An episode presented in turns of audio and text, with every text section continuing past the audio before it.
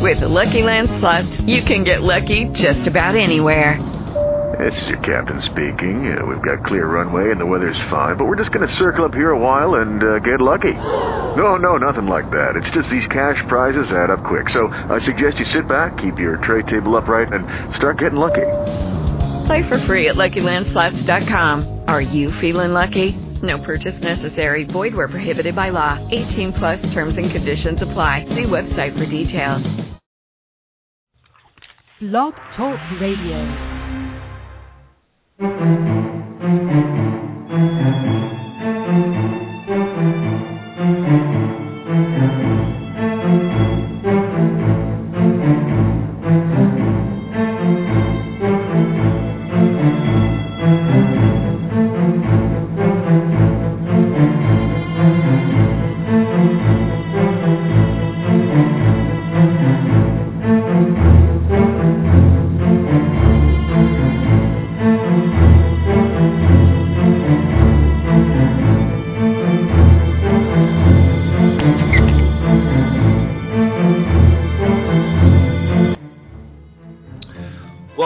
radio program, The Uncreated Light Blog. I'm your host, Drake Shelton, on this June 3rd, 2013, this Monday. Beautiful Monday here in Louisville, Kentucky.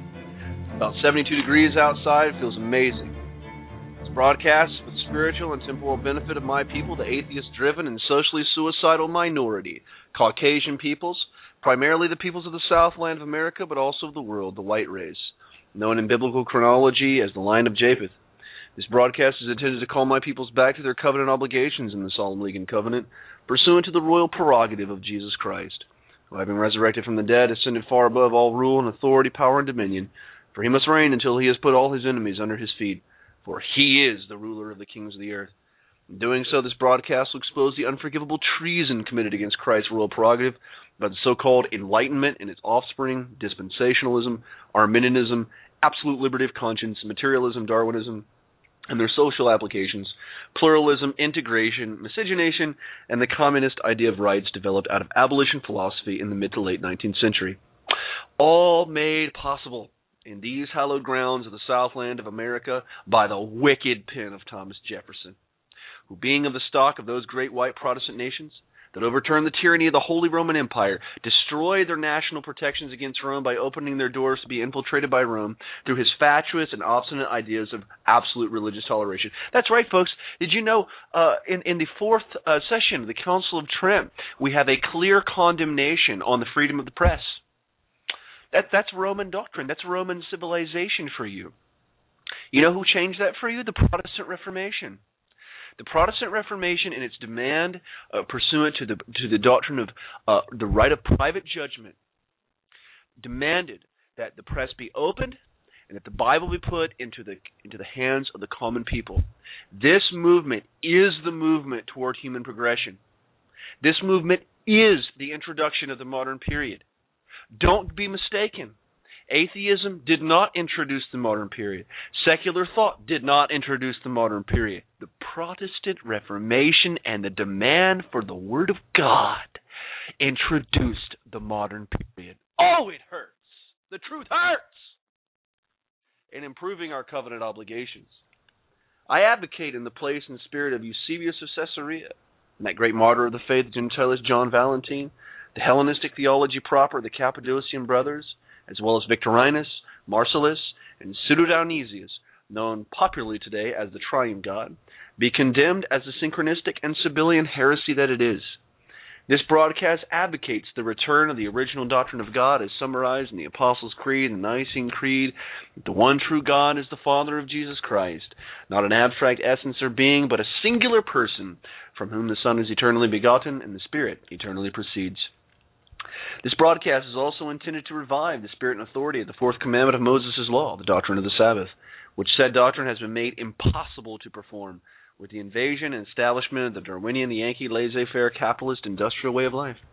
This broadcast advocates the return of the agricultural way of life, which will maintain a healthy and sustainable food supply, preserving the lives of our people and the sovereignty of our lands to the exclusion of the Yankees' international grid, which has made our lands dependent on international markets and banks. Pursuant to the Solemn League and Covenant, this broadcast advocates the exclusion of Roman Catholicism and all forms of prelacy, including Episcopalianism and Eastern Orthodoxy, from our lands. This broadcast advocates the removal of all pagan and idolatrous religions and groups from our lands, including the Messiah rejecting and accursed Judaist Kabbalism, the Masonic Lodge, the Knights of Columbus, the Knights of Malta, and any other organization espousing Zionist or pro Vatican ideology. Just like John Hagee, we're going to get to John Hagee, his pro Zionist at uh, Templar Zionism. This broadcast will demonstrate the Counter Reformation of the 16th century Roman Catholic Church and the creation of the Jesuit order is the driving force behind the current movement toward globalism in an effort to destroy all the historic enemies of the international prerogative of the Vatican, known as the doctrine of ultramontanism. Having demonstrated this with philosophical argumentation, historical documentation, this broadcast advocates the establishment of a dominantly white, Japhetic, English speaking, patriarchal nation comprised of those religious groups descended from the Baptist and Protestant Reformation, which said movement broke the power of the Pope's Dark Ages with the Treaty of Westphalia in 1648, introducing the modern period. Now to begin. All right, so just a, a little uh, intro to a couple news clips here. Um, first, uh, these people have no connection to me. This is just my own searching on the internet. I really appreciate their work. Okay, so don't blame these guys for my views on anything whatsoever. Okay, I just I, I go on YouTube. I like watching things, especially on the coming the coming uh, collapse of America and the coming World War. And the the YouTube channel Storm Clouds Gathering is excellent uh, their their research is very good, and the quality of their videos is very good. The, the guy who does that does a great job, and he's got a lot of videos on World War Three. He did one on on how it's going to start and what the whole reason of it is. I com- I'm completely convinced that he's correct, um, at least on a practical basis. I believe that there is a um, the reason why we are going to war over there in the Middle East does have to do with the petrodollar. I think he's right about that. However, there's also a huge religious movement towards this as well. Okay, because obviously, folks, if we wanted, we could be off. We could be off the uh, oil, no problem. There's already technology for us to have cars that drive on other uh, other energy expenders besides oil. Obviously, uh, they're creators of energy besides oil. There's other ways to do this. Okay, there's, and I know it's a conspiracy, but I'm, I'm sorry, there, there's too much evidence for this. The, there are engines that run on water. I'm sorry, there are, there are, and we can do electrical as well, but uh, there, there's other ways to do this. The petrodollar thing is is definitely a consideration, and I think they've made a lot of good arguments to that effect. But this is also and that's a way to control. They want to be able to control the uh, the Muslim nations. But my friends, there's also another element here, and this is what Brother Eric John Phelps has talked about for so long. This is a crusade. This is a continuation of the Crusades, religious crusades uh, from the 11th, 12th, 13th century. Okay, and with the Latin, this is a reestablishment of the Latin Kingdom of Jerusalem to take over the financial system of the uh, of of the Muslim nations is simply the occasion. It's simply the occasion to get this agenda done. This agenda that's been that's really existed for 700 years, obviously existed by a thousand years, but to regain the Latin Kingdom of Jerusalem, uh, that that's what this is all about. And one of the pimps for the Pope is a so-called Protestant named John Hagee, that Templar Zionist. Oh yes, Oh yes. Um, there's another issue I want to get to. We're going to get to that.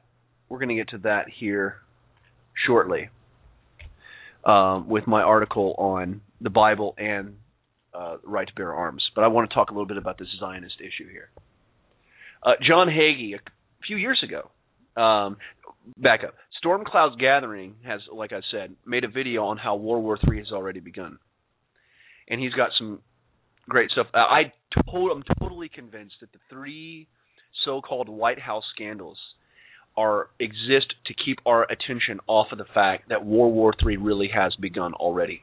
And uh, Storm Clouds, Gathering gives you a great synopsis of why he believes this World War III has already begun. I think he's right. There's already Russia's moving into a position, United States is moving into position in the Mediterranean. It's nuts. Um, but here we have John Hagee a few years ago with this video on YouTube. World War III has already begun. And I mean, this guy has made so much money off religion, it's disgusting. I just want to go through what John Hagee's Templar Zionism is. It is a Jesuit theory. Uh, the Protestant Reformation believed in what's called historicism. And historicism fingers the papacy, the Roman Catholic papacy, as being the fulfillment of the uh, Antichrist prophecies of the New Testament. That that is standard fare in the Protestant Reformation for centuries. Even people that aren't Christians know this. This is such standard history, Western history. Um, there has been a great change uh, in the eschatology, that is the doctrine of last things, within Protestant churches here in America. And this is a product you can we can thank Thomas Jefferson for this. Thomas Jefferson allowed Roman Catholics to be here. You see, originally in our original colonies, we did not allow Roman Catholics. And that's why we gave them Maryland. They were to have Maryland to be their own thing because we didn't want them around us. New York didn't want them around us. Virginia, we didn't want them around us. They were they had already proven themselves incapable of coexisting with Protestants. Okay, and if you want a, a good synopsis of this, I've read I've written something. It needs to be edited a little bit, but read my uh, my PDFs called Jesuit in, uh, Dynasty of Intrigue, and I give you a timeline of all the assassinations of the Jesuits uh, that the Jesuits executed um, over and over and over again to Protestants, to pro to, to even to Catholic magistrates and Catholic monarchs that simply tolerated or protected Protestants. Catholics are, and then you have the Irish Massacre, it was unbelievable. You have the St. Bartholomew's Day Massacre, obviously the Thirty Years' War. They had already proven we, we can't coexist. Okay? And what Thomas Jefferson did, Thomas Jefferson let them come here. Why? Because he wanted absolute religious toleration. And so did the Baptists. Good job, Baptists. You guys are to blame here as well.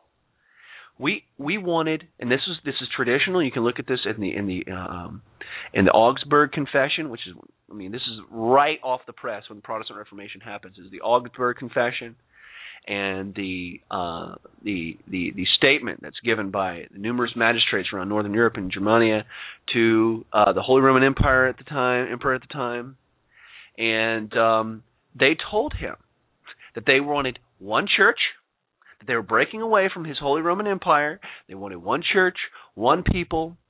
Okay, Ulrich Zwingli, when he is confronted by the Anabaptists in his lands, okay, he does not allow freedom of religion.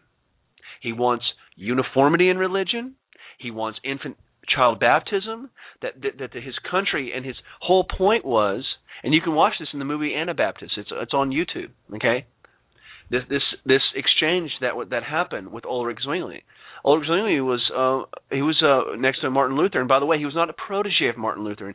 Roman Catholics like to make the argument that the Protestant Reformation was merely a creation of Martin Luther. Uh, Ulrich Zwingli had been writing these things before he met years before he read, met Martin Luther. He was writing the same things. The, the same he was coming to the same conclusions Martin Luther was coming to. Many many theologians were. And um, we have we have a universal agreement among the Protestant reformers that we cannot allow Roman Catholics uh, into power, especially into political power. Really, we shouldn't let them around us at all. We have a complete separation but I mean, at any expense, we cannot let them in to political power, into political office. And who who protects, who enables Roman Catholics to come back into power here in, in the in North America? The Baptists and the French Revolution secular atheists, Thomas Jefferson and company. And then in the 1600s, it was the Baptist Roger Williams. His fatuous nonsense it's why we are in the mess we are in here in America. We used to have walls against Roman Catholicism, and the Vatican. But with the Baptist movement and this whole freedom of religion thing here that you Americans think it's so great. And now look at you. You're surrounded by all these third world immigrants with all of their foreign religions and you hate it, don't you? You're getting exactly what you deserve. God is God is shoving down your throat exactly what you wanted. And I despise you for it. If you believe those ideas, I despise you. I have nothing but hatred and contempt for you. And I and I say that in the name of Jesus Christ and to the glory of God. I am not to love my national enemies. Jesus commanded me to love my personal enemies. We're going to get to that later. The Bible has a lot to say about hatred and violence and the preservation of your group demographic in your tribe. And we're going to get to that. The Bible does not the Bible does not condone genocide. The Bible does not condone tribal suicide. You are not to love your national enemies, my friend. You are not to love a group of people, an ideological group of people whose sole purpose, or it may, maybe not even the sole purpose, but in their theology or in their philosophy, their philosophy is aggressive towards your group demographic. One of the things that really woke me up to this, obviously just reading the scriptures, but also in history, just to confirm it, when the Jesuit priests start uh, converting numerous Indian tribes here in North America, shortly afterwards, many of them are annihilated because the Jesuits tell them they need to love all their enemies. Oh. And what happens?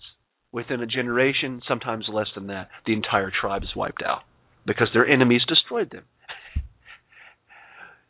This is Christian doctrine? You seriously believe that? You believe that the Christian doctrine is for us to allow ourselves to be annihilated as a group demographic? If you believe that, you are no Christian, my friend. And I have nothing but hatred and contempt for you. All right. The historicism of the Protestant Reformation has been replaced by two Jesuit theories. One's called preterism, and the other one's called premillennial futurism. Now, the preterist thing, that's real big among the Presbyterians. And the premillennial futurism, that's real big among the Baptists. Okay? Because bo- both of those groups needed to be uh, alienated and to be uh, brought de de-Protestantized, basically, by the Jesuits, and they performed this perfectly. Preterism is a system of interpretation that basically denies that the papacy is the Antichrist and attributes Nero with being the Antichrist. He was a, a very he was like a first century Roman uh, political figure. It was developed by the Jesuit Luis de Alcazar in his book Vestigatio Arcanae Sensus in Apocalypse, 1614 published after his death. The notion that preterism was a position held by the early church fathers is impossible to sustain, as pagan um, uh, Platonism and allegor- the, the, the, the, allegorization of the Bible was very popular among the early commentators. A strict literal fulfillment of this book would have been considered inconsistent with their Alexandrianism. Uh, if you want more information on that, you can see the review of Professor Stuart on the Apocalypse by Enoch Pond. Um, for a full refutation of preterism, see Lectures on the Apocalypse by Christopher Wordsworth. Contemporary uh, premillennial futurism, which is the very popular one here, in America, that's really the dominant one that you have here in America, the pretty much Templar Zionism, is the construction of a Jesuit named Francisco Ribera. In his uh, In Sacrum Beati Joannes Apostoli and even Gelestii Apocalypsin Commenter. Oh man, that's hard hard to pronounce. You can on my you can go to my uh, Celtic Protestant Christian Church of Louisville. I have this all written out for you right there on the front page. and this was continued by the Jesuit Manuel Lacunza in his Coming of Messiah in Glory and Majesty, which was translated by Edward Irving. Irving introduces it to John Nelson Darby. And then Darby's writings were continued by a Zionist named C.I. Scofield who has dominated fundamentalist Christian theology for almost a century now. It basically is a way to reject the, that the is basically a way to get around the Protestant doctrine that the Pope is the Antichrist. That's what it's and and to basically foment and to give Protestants a reason to get behind the Templar Zionism. And what am I talking about Templar Zionism? If you know anything about the problems in the world, you know about the Knights Templar, don't you? Right. Every, everybody. I was obsessed with this my first few years of college. It's my friends told me I, I needed to stop reading it. Friend, this is going to be really painful for you. The Jews were not the first international bankers. Oh! They were white Catholics named Knights Templars. The Knights Templars were the ones that set up the international banking cartels over in Europe. It was not the Jews. Oh man. Are you still are you still listening? Are you are you are you in convulsions right now? Are you ready to reach through this microphone and kill me? I know some of you white men, you think everything is about the Jews. And Alex Jones and all his buddies, that's exactly what they want you to believe. They want you to get behind all that Nazi Hitler propaganda so they can that's exactly why Alex Jones I think it's his father-in-law who's a Knights of Malta they're they're they're creating another Catholic center party here in America and Jesse Ventura and all these so-called libertarians they have no answers for you not only do they have no answers for you, they are complicit with Templar Zionism, and they want you to get behind this idea that the Jews are behind everything. Now, the Jews are a problem. I'll admit that. The Jews are a problem. The Pope's uh, Jewish Labor Zionist Party is a big problem, and you'll you will notice that most of them, if you uh, study these men, most of them are Freemasons or they are Knights of Malta. Okay, all those are Catholic groups. Okay, I'm sorry. Templarism is Catholic. That's what Freemasonry is. Freemasonry is Templarism. That is Catholic. Not Jewish. That is Catholic. Oh, but didn't the Jews actually take over the Jesuit order? That is nonsense. That is nonsense. So the Pope ordained a Jewish order to destroy the Protestant Reformation. Are you are you stupid? Are you just totally do you know anything about the history of Western civilization? The Jesuit order was created by the Vatican to undo the Protestant Reformation. Okay? The the the enemies the Jesuits are killing are pro, are pro Protestant people. Okay? Either they're Catholic or they're Protestant. It's the it's Protestantism versus Catholicism, not Jewishism versus white Gentiles. Right? That's what you think, isn't it? You think this is all Jew and Gentile. My friend, the Bible says in the book of Gospel of Luke, this is the time of the Gentiles. This is the time of the Gentiles. It's not the time of the Jews. And I have heard this from so many of you belligerent white men. Oh, Ignatius Loyola was a Jew. No, he wasn't. Where does it say?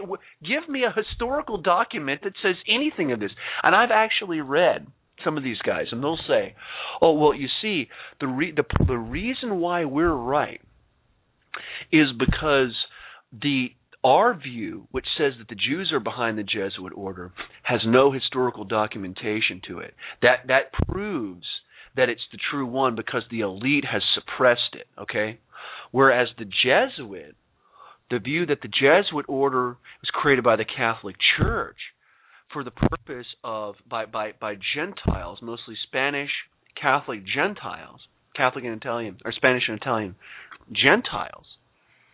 You see, to destroy the Protestant Reformation, that has tons of documentation behind it. Yeah, friend, it has tons of documentation because it's the history of Western civilization. unbelievable stuff. Just the bull, people just believe bullshit. They're full of shit, man. They'll they'll they'll just believe and tell you anything, man. It's unbelievable. All right, now let's let's look. What did the Protestant Reformation believe about Zionism? Okay, I'm going to give you two of the biggest uh, influences in Protestant and Presbyterian thought Number one is Samuel Rutherford. This is in his classic work, Covenant of Life, Covenant of Life Open, page 60. Quotation. In the former, Canaan was promised in this, heaven. Answer.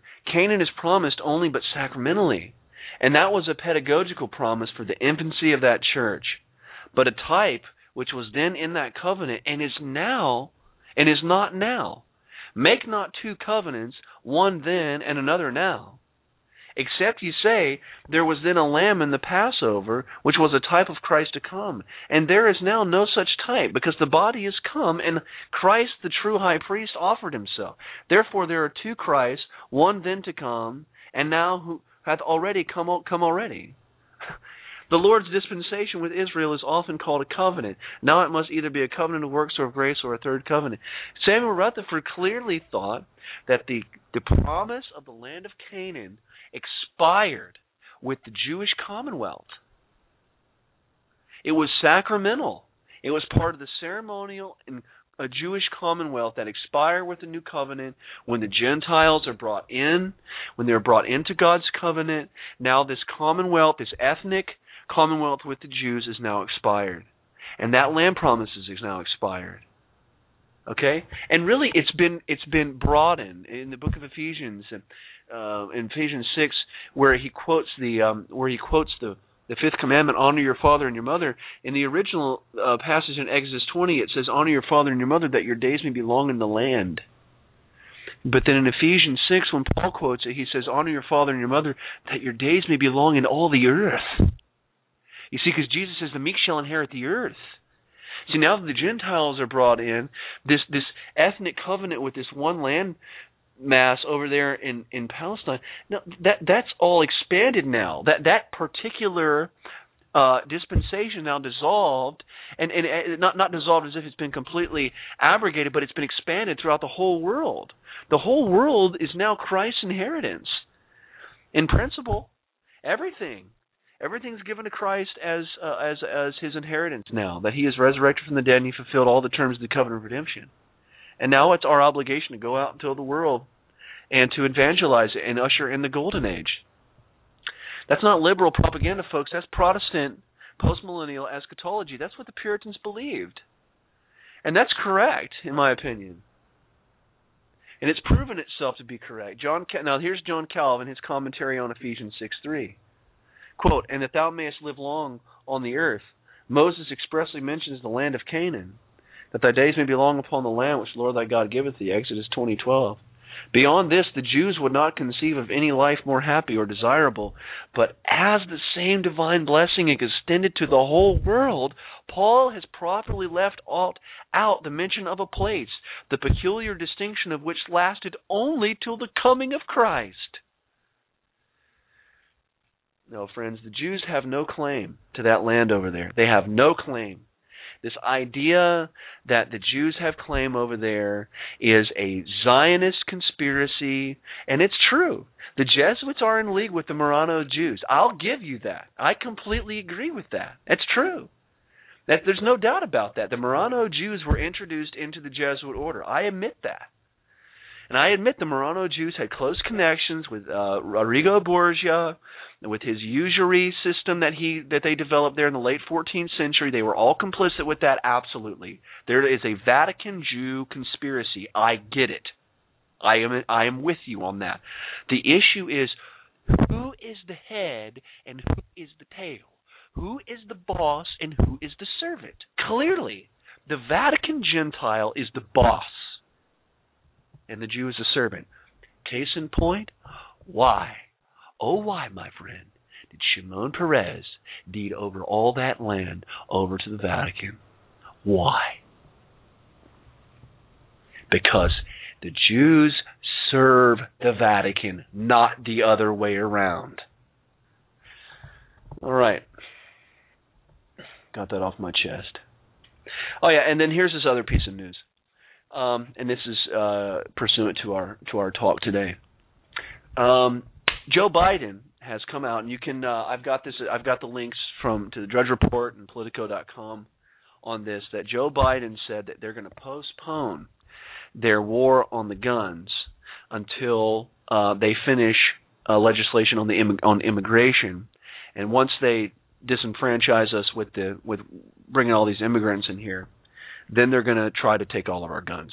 Okay, and um, there is a Southern Baptist Convention representative uh, that is supposedly complicit with him in this, and his name is Barrett Duke. And um, um, I'm going to um, I'm going to uh, uh, I'm going to go around Louisville, and I'm going to speak on um, uh, on this issue. I'm going to be handing out tracts um, that are basically going to go through all the same scriptures that I'm that I'm going to give you right now. This is a um, first. I want to give you some historical background. This is from my blog, A Timeline of the Scottish Reformation by Drake Shelton. I just want to go through a few things with you so that you understand. Scotland in the 1500s becomes a Protestant country and uh, not not just it wasn't it wasn't the government made them become Protestant. It was the other way around. the people were Protestant, and they made the government become Protestant. A lot of people say that that religion is only kind of top down. It, it the religion's in, in the in the hands of the powerful elite, and they force it on the people. No, in, in Scotland is one of the most one of the most problematic countries for any liberal or atheist uh, to deal with when he's talking about history. And we'll, we'll get through this. Um, in 1567 to 1617, King James VI reigns and he plots against the Reformation. This is something that a, a lot of you, you, guys who are King James only, uh, that you worship the King James Bible, I have I have some bad news for you. The Geneva Bible, which came before the King James Bible, had notes in it about resisting the tyranny of monarchs. And King James wanted those notes out of the hands of the common people, and this is one of the reasons why he wanted this new version to be created, was to get those puritanic notes about resisting monarchs out of out of the hands of the common people, and this is what one of the reasons why the King James Bible was written. James VI passed what's called the Black Acts in 1584 to impose royal authority over the Scottish Church between 1584 and 1603. And this act prohibited ecclesiastical assemblies without the king's consent. So it's basically making the king the head of the church. In 1618 to 1621, James VI increased his pressure against the Reformation, and I want I want to I want to speak on this as well because there's a very interesting plot during the reign of King James VI. It's called it's called the Gunpowder Plot, and this is what the uh, V for Vendetta movie is about with the uh, Guy Fawkes character. Guy Fawkes was a Jesuit assassin. Okay, he was working for the interests of Roman Catholicism to bring back Roman Catholicism. James VI was not so much resisting Rome because it was he was so devoted to the Protestant Reformation. He was resisting Rome because he would have had to relinquish his sovereignty. That's the issue. The issue is he believed in the divine right of kings, and he wanted complete control over the British Isles. He didn't want to have to answer to a pope over in Rome. And because of that, the Jesuits uh, pull off what's called the, or they try to pull off the gunpowder plot, and they they fail. Remember, remember the fifth of November, gunpowder treason and plot. That is. Guy Fawkes was not a freedom fighter, folks. He was not f- fighting for the will of the people to be done in Scotland. If he if he would have been fighting for the will of the people in Scotland, uh, he would have he would have uh, been a Protestant Christian, and, and he would have been a Presbyterian, but he wasn't. He was a Jesuit fighting for the uh, interests of the Vatican. Um, yeah, James in 1618 to 1621, James VI increased his pressure against the Reformation. The Reformed Presbytery states, quote, Thus after several former attempts to this effect, was episcopacy again established, and prelates lording over God's heritage advanced, imposing their popish ceremonies which in that pretended assembly convened at Perth anno 1618 were enacted and afterwards ratified in the subsequent Parliament in the year 1621. In 1637 to 1638, the Covenanters in Scotland rose up against the efforts of their king and renewed the Reformed National Covenant in March of 1638. Here we have the common people imposing religion on the government. Ooh. Atheists, that's got to hurt in your mind, you think that religion's always imposed by the powers that be onto the common people. now, do you know why your professors don't talk to you about the history of Scotland? And it, this is one. This is one of the uh, one of the. I think I usually go with four different uh, periods that the secular universities don't talk to atheists about. They don't tell them about the Protestant Reformation. Atheists know jack about European history and the Protestant Reformation. All they really know about is the Roman Catholic Church and the Inquisition and stuff. Some of the actually I can't really say the Inquisition. Yeah, atheist apologists know about the Inquisition. The modern day atheist doesn't, because if he knew about the Inquisition, he would r- abandon his racial uh, animosity toward white people, because then he would realize that white people have been the most persecuted people in the history of mankind with the with the Roman Catholic Inquisition. But um, the the big ones that most atheists, common people atheists, don't know about. They don't know about the Inquisition.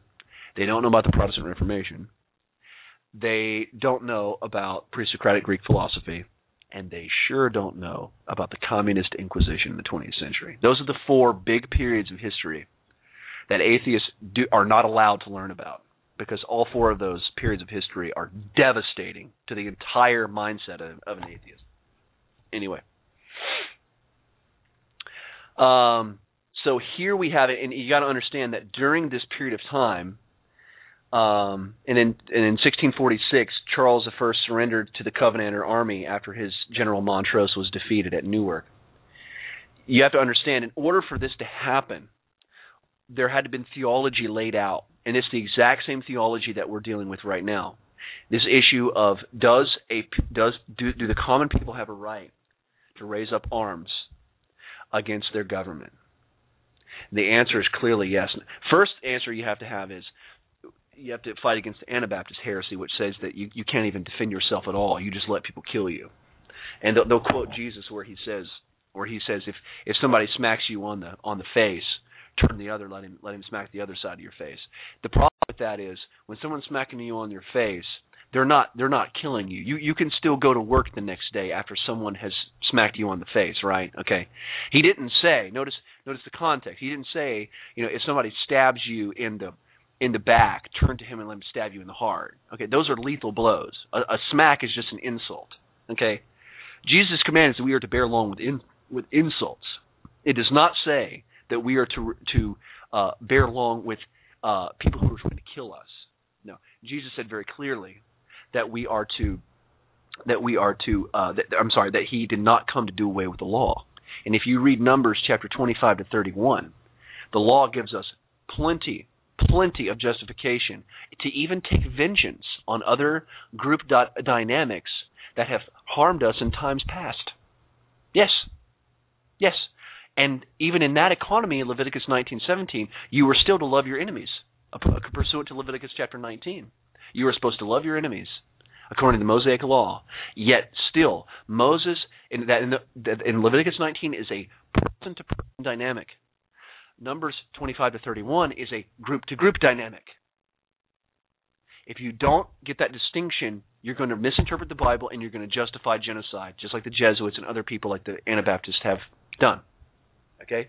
Don't confuse personal, individual, that is, with group dynamics. They're two different things. If you if you confuse them, you're violating the sixth commandment. You're allowing people to, to kill your group of people off you're viol- you're sinning against God. I'm sorry. So what had to happen is you had to have this idea that you could that you could um, defend yourself. Okay, and we're going to get into those scriptures right now. Okay, and I just want to let you know, uh, my if, you if I have any Southern uh, white brethren uh, listening to this, when our when our forefathers put St. Andrew's cross on our Southern flag, Okay, what they were they were identifying we were identifying ourselves with the Scottish Protestant movements against the divine right of kings. Okay? That's what we were doing. Okay? We are we are a continuation of the Scottish Protestant tradition down here in the South. Okay? And and that is it is the greatest tradition. It really is the greatest tradition. Really in the history of the Western world. The Scottish Presbyterian tradition. I think they made some mistakes, but I still think it's the best movement to ever exist.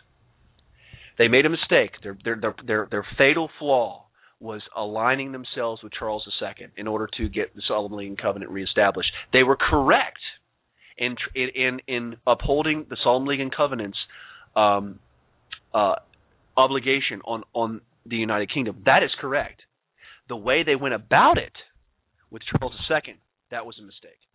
That was a mistake. They should have they should have known from 1 Samuel 8 and other passages. The whole idea of monarchy is is not biblical. It's not biblical. God warns about it in 1 Samuel chapter 8. He allows for it, but it's it's it's he's, he he discourages it greatly. They should have had nothing to do with monarchy. They should have kicked Charles II to the curb. All right. Um,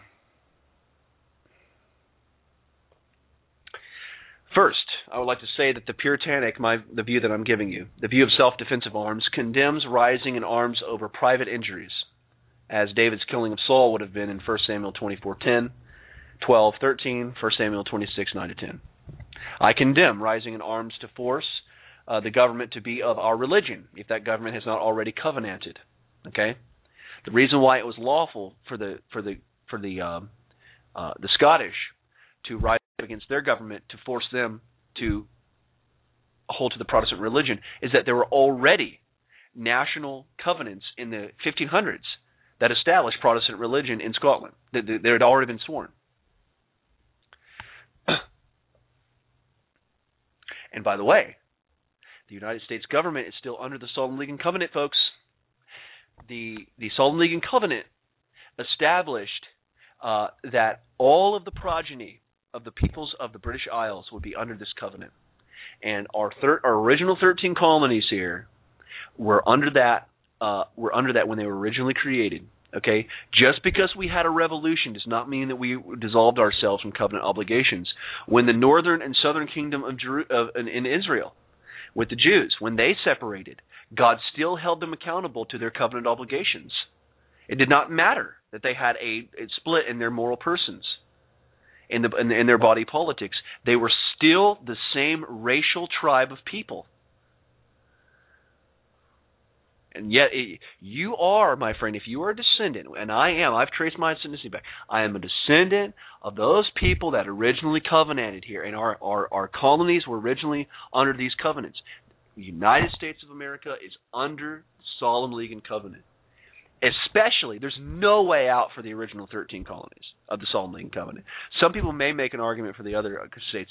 It, there's no possible way out of it uh, with the original 13 colonies. Abraham violently. Here we go.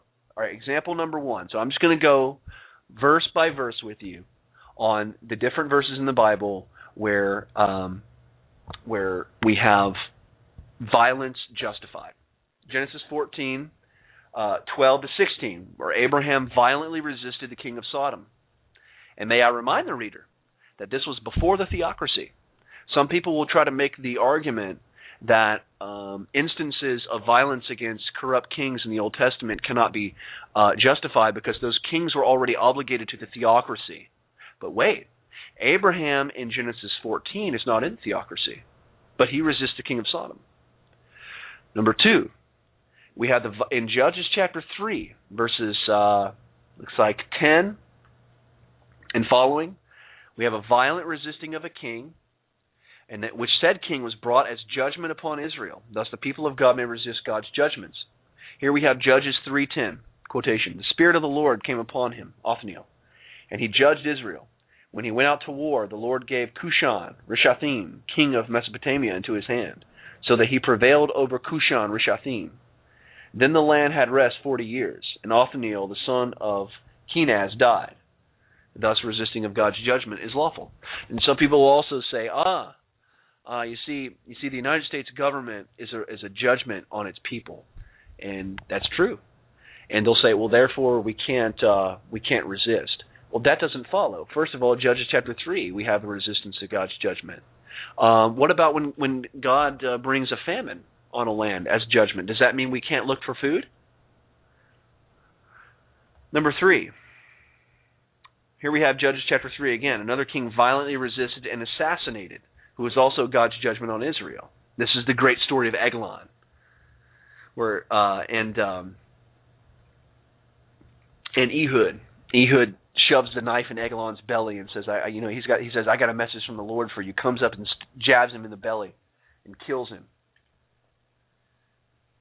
That's that's that's pretty that's pretty uh that's pretty intense that's pretty uh radical, is it not? Here we have God's prophet doing God's work, by killing a government official that's bringing corruption upon his religion and upon his land. Mm-mm-mm-mm-mm. That's caustic. Number four, a group of men aligned with our violent rebellion rebuked the followers of Jephthah for not conducting rebellion without leadership and are routed for it. Thus, the Lord blesses rebellions who have no noble or government leadership. This is Judges 12, verses 1 to 6. Um, Keil and Delitzsch uh, comments on this passage. Jephthah's war with the Ephraimites and office of judge, Judges 12:1. The jealousy of the tribe of Ephraim, which was striving after the leadership, had already shown itself in the time of Gideon in such a way that nothing but the moderation of that judge averted open hostilities. And now that the tribes on the east of the Jordan had conquered the Ammonites under the command of Jephthah without theo, uh, theco operation of the Ephraimites, Ephraim thought it necessary to assert its claim to take the lead in Israel in a very forcible manner. Number five, Judges 15, 4 to 15. No, I'm sorry, 4 to 20. Here we have a godly man recognized who recognized the occupation of the Philistines took upon himself to terrorize. Yeah, this is the great story of Samson. This is probably the most devastating passage in the Bible. If you are uh, far as far as resistance to uh, to, to corrupt uh, government regimes, this is just this. I'm going to read this. This is just devastating. This is Judges chapter 15, verse 4. And remember, Hebrews chapter 11 praises Samson for what he does here. Judges 15:4 Samson went and caught 300 foxes and took torches and turned the foxes tail to tail, put one torch in the middle between two tails. When he had set fire to the torches, he released the foxes into the standing grain of the Philistines, thus burning up both the, sh- the shocks and the standing I'm sorry, the stalks and the standing grain along with the vineyards and groves. Here we have the destruction of an occupying government's property. Oh! Then the Philistines said, who did this? And they said, Samson, the son in law of the Timnite, because he took his wife and gave her to his companion. So the Philistines came up and burned her and her father with fire. Samson said to them, Since you act like this, I will surely take revenge on you. Oh, revenge! Oh, God praises the man for taking revenge. Ah! But after that, I will quit. Verse 8 he struck them ruthlessly with great slaughter, and he went down and lived in the cleft of the rock of Edom. Then the Philistines went up and camped in Judah and spread out in Lehi. The men of Judah said, Why have you come up against us? And they said, We have come up to bind Samson in order to do him as he did to us. Then three thousand men of Judah went down to the cleft of the rock of Edom and said to Samson, Do you not know that the Philistines are rulers over us? Like this sounds exactly like the like the like the clergymen we have here in America today. Oh, don't you know you're supposed to submit to the government? Oh.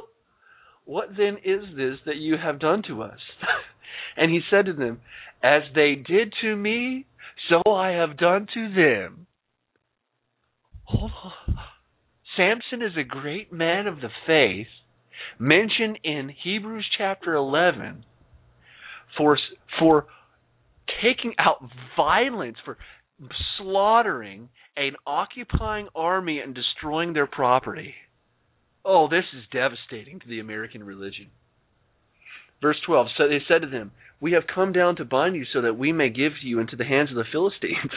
And Samson said to them, Swear to me that you will not kill me. So they said to him, No, we will bind you fast and give you into their hands. Yet surely we will not kill you. Then they bound him with two new ropes and brought him up from the rock. When he came to Lehi, the Philistines shouted as they met him.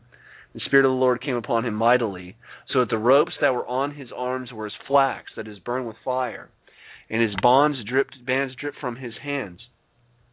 He found a fresh jawbone of a donkey, so he reached out and took it and killed a thousand men with it. And hold on, what just happened in order to make that possible? He was filled with the Spirit of the Lord. Filled with the Spirit of the Lord in order to slaughter a thousand people? Oh, but I thought God loved everyone. Oh. maybe God doesn't love everyone. At least not in the sense that he loves his own people. Verse 16 Then Samson said, With the jawbone of a donkey, heaps upon heaps, with the jawbone of a donkey I have killed a thousand men. When he had finished speaking, he threw the jawbone from his hand, and he named that place Ramath Lehi. Then he became very thirsty, and he called to the Lord and said, You have given this great deliverance by the hand of your servant. And now shall I die of thirst and fall into the hands of the uncircumcised. But God split the hollow place that is in Lehi, so that water came out of it. When he drank, his strength returned, and he revived. Therefore he named it En Hakkore, which is in Lehi to this day. So he judged Israel twenty years in the days of the Philistines.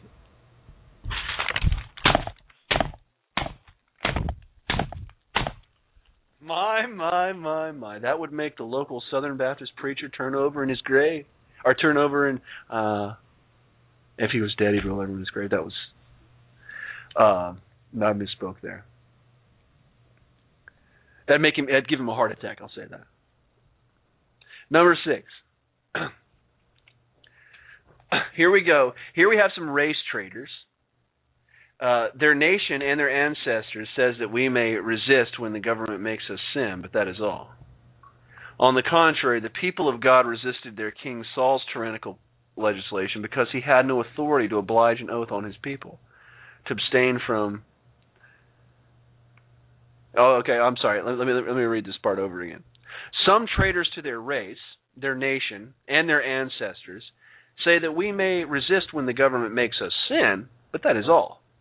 On the contrary, the people of God resisted their king Saul's tyrannical legislation because he had no authority to judge an oath on his people. To, to oblige an oath on his people. For, this is 1 Samuel 14, 24 to 46. They told them to, to fast from from uh, from honey, or basically from food, until Jonathan had been killed. And the people said, no, we're not doing that. To abstain from honey is not a sin. Yet the people lawfully resisted him. It was their right and moreover their duty to use force in preserving life. They used force against their government. 1 Samuel 14:24 to 46. And that's their king, by the way. Number 7. David took Goliath's sword to defend himself against Saul. That's 1 Samuel 21 9 I think it's nine, yeah. And Rutherford comments on this passage. Royalists, royalists are people who uh, who believe that you can't resist a government, especially a king. Royalists make David's act of not putting hands on the Lord's anointed an ordinary moral reason against resistance, but his putting on of armor they will have extraordinary. Lex Rex page one one sixty nine. And then David's coup. You have David. Oh, this is another huge one. David starts a coup attempt against Saul in First Chronicles twelve twenty three to forty. That is a coup. Number eight. The prophet Elisha commanded violent resistance to the messenger of a king come to oppress the people of God. Second Kings six thirty two. Now Elisha was sitting in his house, and the elders were sitting with him, and the king sent a man from his presence but before the messenger came to him, he said to the elders, Do you see how this son of a murderer has sent to take away my head? Look, when the messenger comes, shut the door, and hold the door shut against him. The Hebrew word is lakatz, which means squeeze, oppress, afflict, or thrust against. Number nine. From, uh, abstinence from violent rebellion against tyranny is cursed. Okay? God ju- in Judges chapter 5 verse 16 to 23 God judges a people for not resisting a tyrannical government. Number 10. Promise deliverance from absolute oppression by violence. Genesis 49:19 Gad a troop shall overcome him but he shall overcome at the last. Deuteronomy 33:20 And of Gad he said Blessed be he that enlargeth Gad he dwelleth as a lion and teareth the arm with the crown of the head. Verse 11. I'm sorry, 11th example, scriptural example. The blessing of God in overthrowing wicked tyrant rulers. This is from Isaiah 14, 1 to 6. Number 12, defensive violence defended by precept. If someone is violently hostile toward us, we can return the favor. Numbers 25:16. Then the Lord spoke to Moses, saying, Be hostile to the Midianites, and strike them, for they have been hostile to you with their tricks, with which they have deceived you in the affair of Peor, and the affair of Cosbi, the daughter of the leader of Midian, their sister, who was slain on the day of the plague because of Peor. This is this is this is pretty much the same thing you have with Samson. You have you have a group of people that have come to destroy your religion and the land of your ancestors. This is now a group to group dynamic. You have no command to love them. God gives you every right to destroy those people. If there is a group dynamic that is oppressing your group dynamic, you have every right to hate those people and to destroy them, to destroy their property, to terrorize them. It's all everything that Samson did. Number 13. Violence may be pursued when a city of one's own covenanted nation has lapsed into idolatry. That's Deuteronomy 13, 12 to 16. And uh, this is specifically applied to us here in America. So I'm, I'm going to I'm to speak to this. I'm, I'm going to quote you the whole passage. Deuteronomy 13, 12. If you hear in one of your cities, which the Lord your God is giving you to live in, anyone saying, that some worthless men have gone out from among you and have seduced the inhabitants of their city, saying, Let us go and serve other gods whom you have not known. Then you shall investigate and search out and inquire thoroughly. If it is true, and the matter established that this abomination has been done among you, you shall surely strike the inhabitants of that city with the edge of the sword, utterly destroying it and all that is in it, and its cattle with the edge of the sword. Then you shall gather all its booty in the middle of the open square, and burn the city and all its booty with fire, as a whole burnt offering to the Lord your God, and it shall be a ruin forever, it shall never be rebuilt. My, my, my, my. Preservation of religion with violence. My, my, my, my. How the American mind stings at such things. You see, Americans don't believe the Bible. Jeffersonians, and, and by American I don't mean just people who are living in North America. I mean Jeffersonians, people that follow the philosophy of Thomas Jefferson and his Baptist cousins. You guys don't believe the Bible, do you? You don't.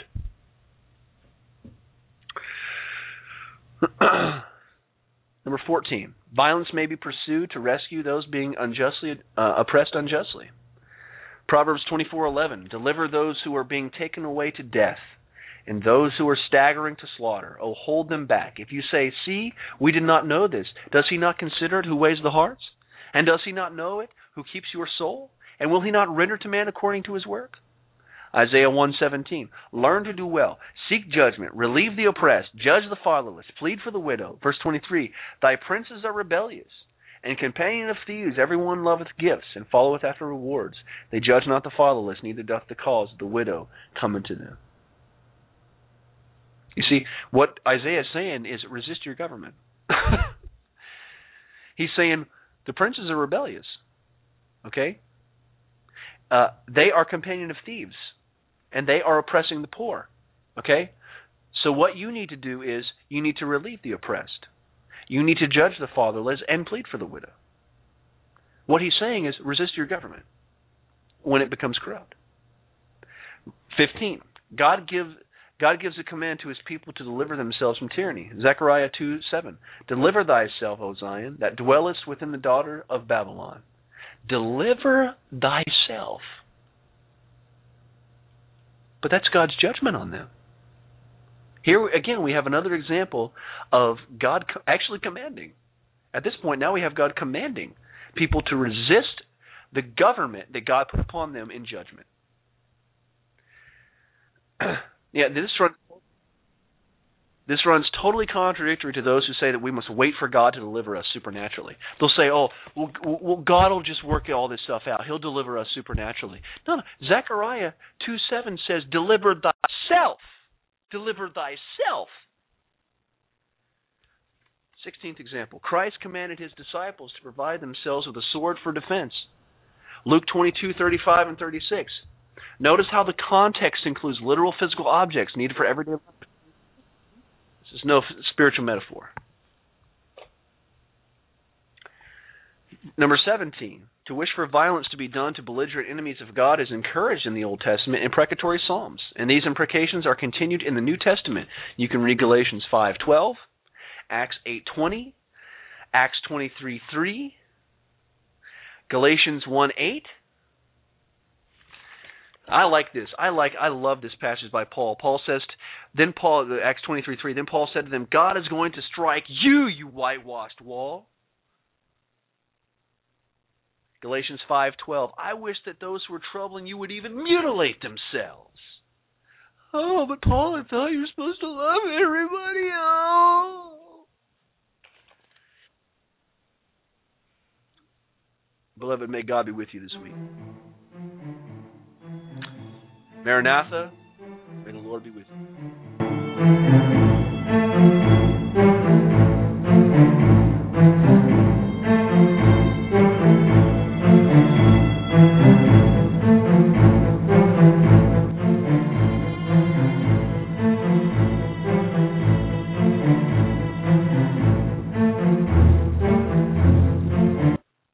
With the Lucky Land Slots, you can get lucky just about anywhere.